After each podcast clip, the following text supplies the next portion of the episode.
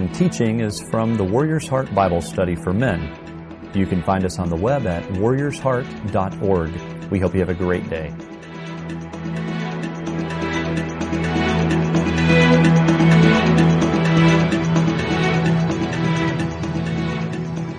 You heard a little bit about my background. This is not my profession. I don't teach normally.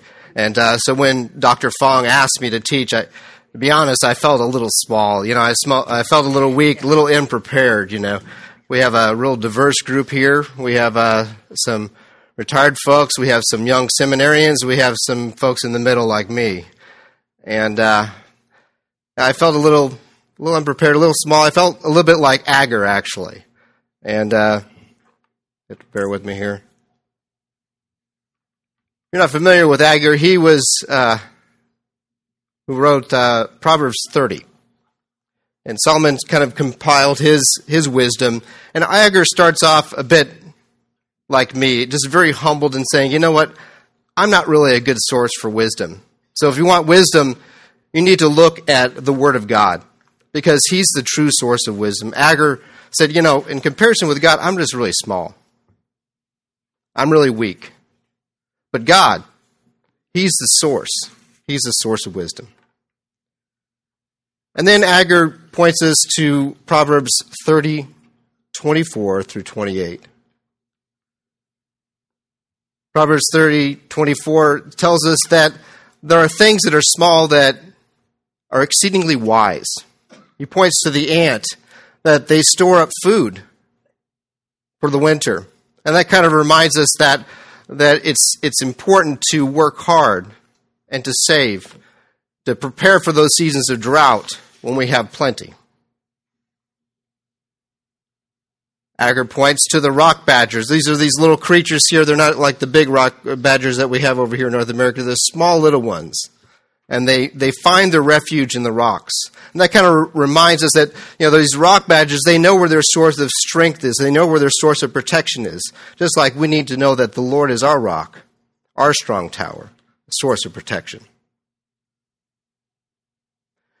Then Agur points to the locust. He says, They have no king, they have no leader, yet they march all in unison. So the locusts are wise because they know the source of their unity, the source of their strength. And then there's the lizard. And I thought to myself, how strange is this? Why would a lizard be wise? I mean, he points that the lizard can be caught by the hand. In other words, the, lizard is really vulnerable. And yet, this small, vulnerable thing is found in the presence of kings. It's found in palaces. You know, lizards are really kind of a funny creatures. I, I remember when I first moved to Houston, and I moved into a, a, a big mid-rise, you know, a hip loft, you know, young professional, and uh, I move in, and it's all concrete around, and I look up, and there's this lizard on the wall, and I'm like, how on earth did this lizard get up here on the 13th floor? I mean, did it take the elevator up? Did it walk up the stairs? I mean, how on earth did this lizard get up there? Of course, me being a guy, I said, you know, maybe this lizard has a little bit of a purpose here. Maybe it'll eat all the bugs and roaches or whatever else that's crawling around in my apartment. So I just left it alone.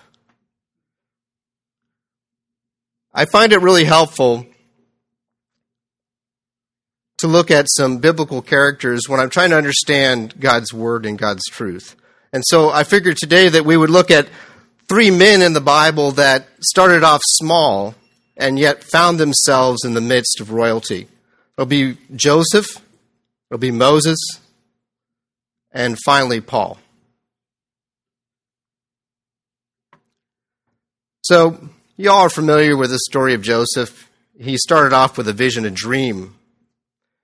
And he shared that dream with his brothers, and they got rather jealous and sold him into slavery. Uh, and I bet that was a rude awakening for Joseph. And then he was faithful, though, and he was gifted, and he was skilled, and he found favor with his slave owner, Potiphar. And yet later on, as you know the story, Potiphar's wife falsely accuses him of something.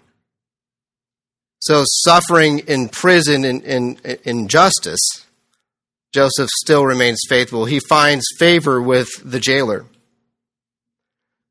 And then God does something interesting with Joseph. He utilizes a, a gift, the interpretation of dreams. And this opens the door for Joseph, but not quite right away as he had hoped.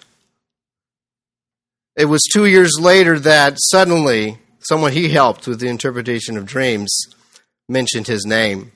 And Joseph went rapidly from jail into royalty. God positioned him at the right time to be a man of influence to redeem not only his family, but also to help the nation of Egypt through their times of famine. I think there's some lessons definitely that we can learn from Joseph. First, he utilized his skills. He was faithful where he was and with what God gave him. And I, I think about myself, you know, I'm in my mid 40s, and it took me a long time to get what's called comfortable in my own skin. To know my strengths, to know my weaknesses, to understand what God has given me and where I need some areas of growth. And it's a bit like Joseph. Joseph knew himself, and he also knew the source, and that God was in control. And he was faithful with the gifts that God had given him.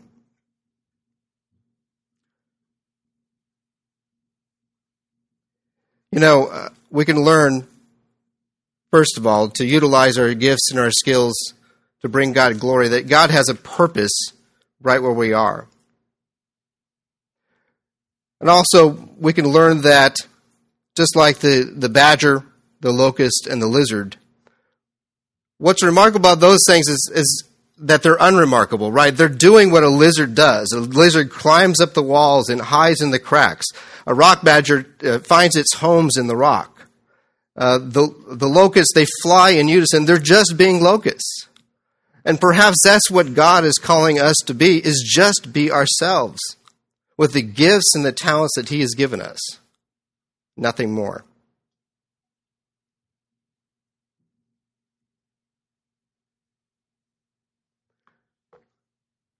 Uh, the verses right before, uh, Agur points to things that make the earth tremble. He points to a, a, a servant who becomes a king. So a slave that becomes a king is unprepared for leadership. It's either going to end in payback or in paralysis, not knowing how to take direct, uh, not knowing how to make a decision. A fool when he is stuffed with food. So all we all these things we see in here, you know, a fool is basically somebody who gets something more than what they deserve. It's something that makes the earth tremble. An unloved woman who's married, how heartbreaking is that?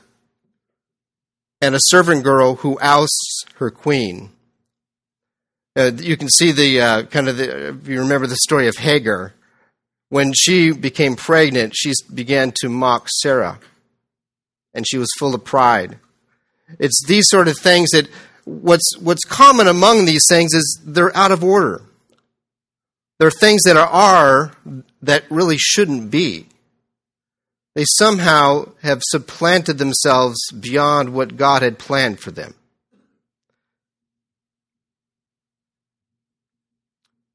This reminds me of uh, Moses, who was blessed. Oops, sorry. Come on, there we go.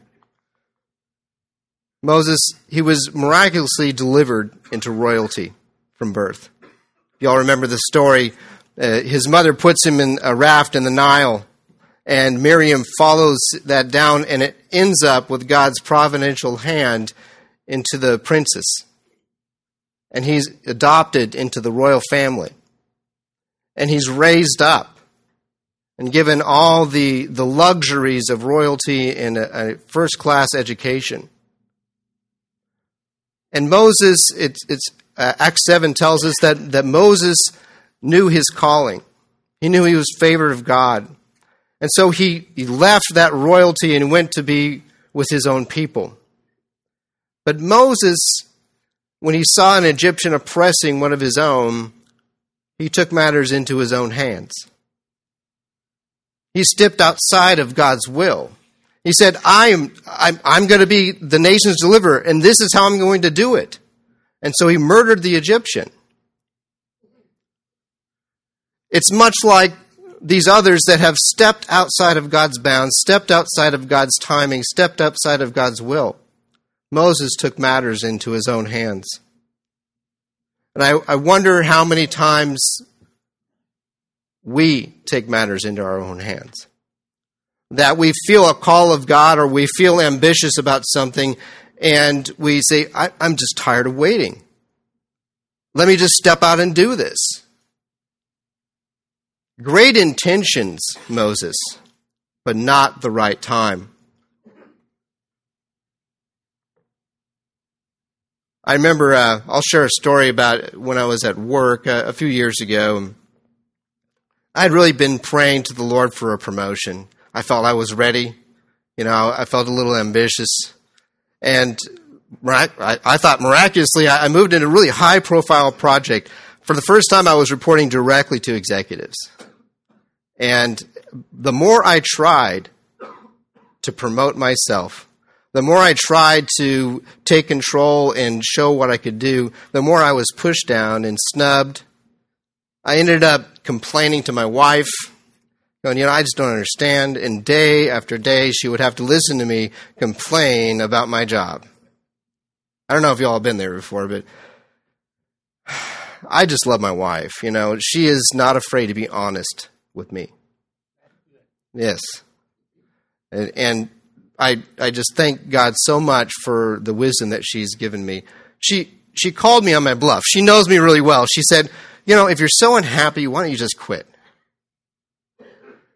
I guess all this, you know, just suddenly stopped, and I said, "Well, I, I, I don't know. I, I don't know if I could, you know, find a, this economy and, and all that. I, I don't know." And it, it caused me to go back and just go to the Lord and say, "You know, Lord, why am I doing this?" See, I had forgotten my purpose there. I thought it was to build myself up. I thought it was it was uh, ambition and success in the eyes of the world. I'd forgotten Colossians 3:23. That whatever I do, I should do it in the name of Jesus and for his glory. God had put me in this workplace not to build myself up, but as a mission field, to be a missionary, to be a representative of Jesus. So I had to repent. I had to go to the Lord and say, Lord, I just, you know, I'm sorry. I've been chasing my own ambition, my own success here, getting outside of your timing, thinking that this was just an answer of prayer, so let me go take it. Now, I've changed my attitude, I've changed my mind. I, I now go, not, not with seeking my own glory, my own success. I go every day just trying to build up God's reputation, saying, I'm a Christian man and I'm going to act with humility. I'm going to act with integrity. I'm going to act with love and I'm going to act with wisdom. I'm going to do the best job every day. I'm going to obey my leaders and honor them. And it's amazing what God has been able to do in that situation. Suddenly, my perspective changed. I was humbled. And I just wanted to do God a good service. It's a bit like Moses. You know, he wandered, uh, he was exiled after he killed the Egyptian. He wandered in the wilderness. He got married, kind of settled down, and was herding sheep. And then, when the time was just right, he saw the burning bush. He heard God's call. And it's interesting to me that when Moses got to the burning bush that the Lord said, "Remove your sandals." This is holy ground. It was to remind Moses that you are human. Put your feet on the ground. I created you, came from this dirt, Moses. And Moses was humbled. Matter of fact, if you remember the story, Moses said, I don't know if I'm qualified for this. He went from thinking he was the nation's deliverer 40 years earlier to, I don't know if I'm, I'm not a good spokesman, Lord. Can't you send somebody else?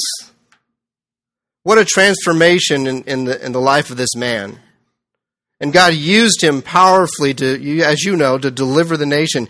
God put him back in the presence of royalty, but this time as God's redeemer, as God's spokesman to lead a nation out. And when we read the closing passages of Numbers, we read about Moses, it says that Moses ended up being the most humble man.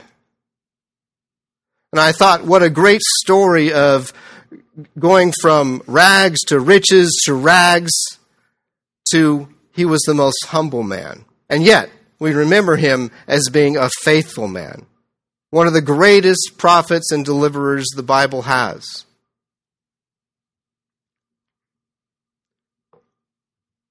So, what is it about the lizard? What is it about Joseph? What is it about Moses? Well, the lizard, like we talked about, is just doing being a lizard. And yet it's vulnerable in the presence of royalty. And Joseph was being Joseph. He was being faithful right where he was. He knew he had a purpose. One of my favorite biblical heroes really is Paul. And Paul knew the value of being weak. He wrote to the Corinthians that after he had received so much uh, revelation, so many visions, that the Lord humbled him. And after he complained to the Lord, Lord, just take this pain away, take this suffering away, the Lord said, My power is perfected in weakness. Perhaps that's one of the lessons that we can learn from the lizard is that being vulnerable in the midst of royalty might be a good thing. Uh, my work, as I mentioned, is a mission field. You know, I, I really believe that God has brought me there for a purpose. And obviously, it's not to build up myself, but it's to build up His name. And I, I want to pose the question out no, no matter where you are in life right now, if you might be retired, and are you utilizing your, your time well for the Lord? Are, are I, I, have talked to one person that said, you know, now that I'm retired, I'm able to go to mission trips. What a great thing. Saying this season in this life, I'm not going to use it just to benefit myself. Let me use it to benefit the kingdom. Guys like me who are mid, in mid career, what are we doing? I know we've probably lost uh, lost a few things, lost a few battles. We've learned a few lessons. We've gained a little wisdom. But have we discovered our purpose? Do we remember our purpose? Are we staying focused on the prize and the goal? And young men, we're just starting out. What is our ambition? Is it doing everything for the Lord or is it just building us up? I know uh, back in my youth, I was constantly trying to build myself up until the Lord gave me a rude awakening. And that's when I came back to Him. Realized that just like the lizard, I'm vulnerable. Let's take a look a bit, a little bit more at the Apostle Paul. He's one of my heroes. In in, I found so much value in having a life verse from one of my heroes. I, I, you know, what was Paul all about? I mean, he's he's just to me was just one of the greatest examples of faith. He started off with great ambitions, persecuting the church. He was thinking he was doing God a favor until Jesus stopped him in his tracks. And then the Lord said that you will be my messenger to both Jews and Gentiles, and you'll speak amongst royalty. You'll speak to kings, and you'll be imprisoned. What a promise. You know, uh, you'll be imprisoned, and yet you'll speak to royalty. You'll learn how to suffer for my sake. But it, it's so, so amazing to me how Paul took that vision, took that goal, and took that word and just ran with it and never look back. When he's facing, gone his way to Jerusalem, he told the Ephesian elders, he said, But I count my life of no value to myself, so that I may finish my course and the ministry I received from the Lord Jesus to testify to the gospel of God's grace. This is a, a, vision that I've taken on my own. It's really, I don't hold my life of much account. If I just did everything on my own, it really wouldn't be of much value in the end. Like Paul, I just want to be faithful with this one thing. Wherever God puts me, I want to uh, give a good testimony to the truth and the grace of Jesus Christ. I want to live that out.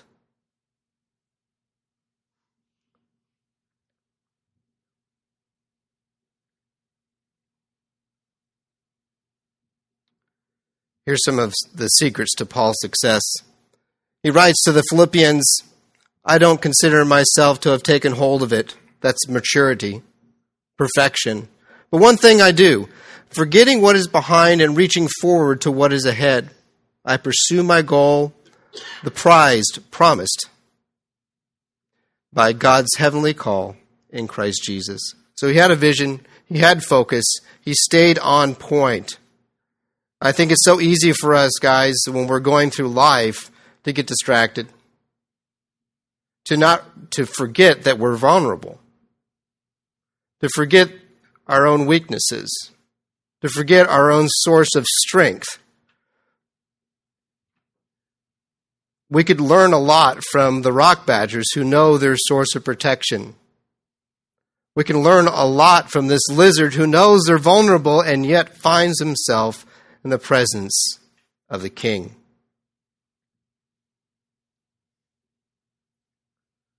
Paul writes later on in Philippians his secret to success. He was able to be content in whatever circumstance God had put him to be. He says, I've known prosperity and I've known poverty. I've known how to be hungry and I've known how to be filled. Abundance and suffering. All because Paul knew his purpose. He had a vision. That I can do all things through Christ who strengthens me. It's not my own strength. It's not my, my own power.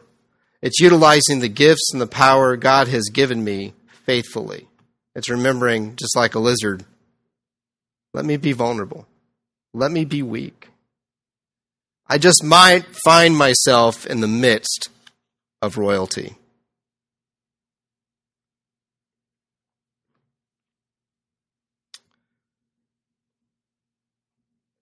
You know, um, like I said, there there are a diverse group here. I know we have some retirees.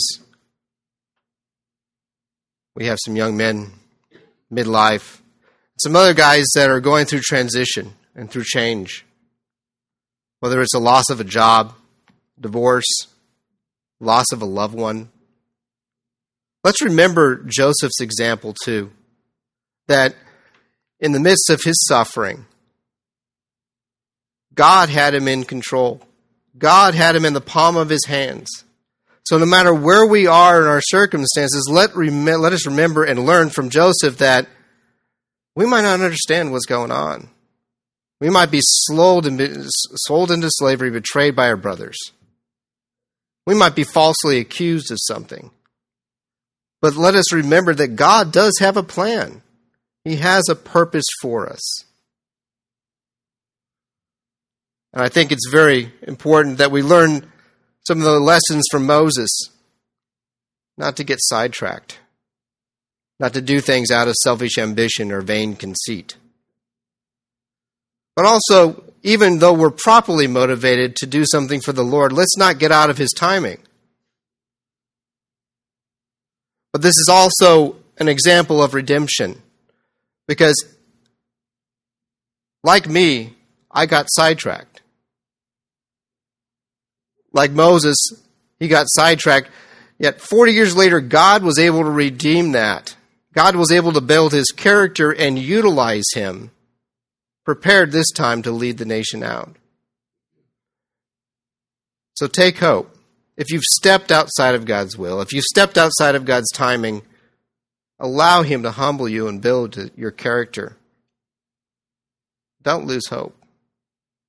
His call is irrevocable.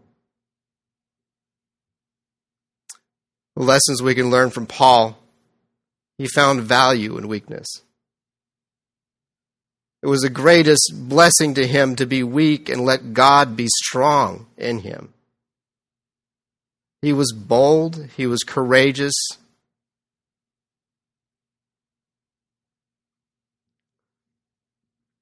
most of all, he was content with his circumstances. So,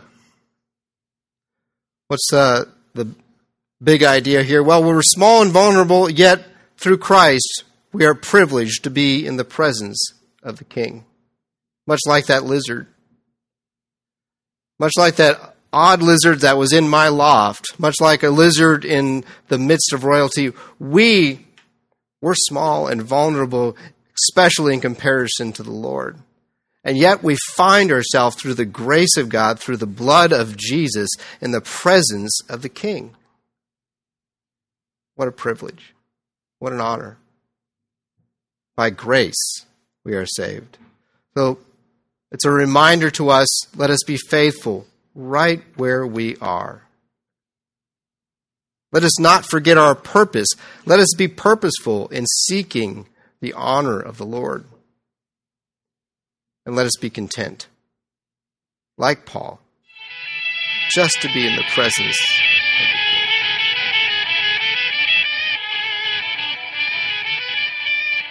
Thank you for joining us on this week's podcast. We hope you can join us in person. We meet Thursday mornings at 6:30 a.m. in the Fellowship Center of Houston's First Baptist Church. For more details and to register, you can visit us on the web at warriorsheart.org. That's warriorsheart.org. We hope you have a great day.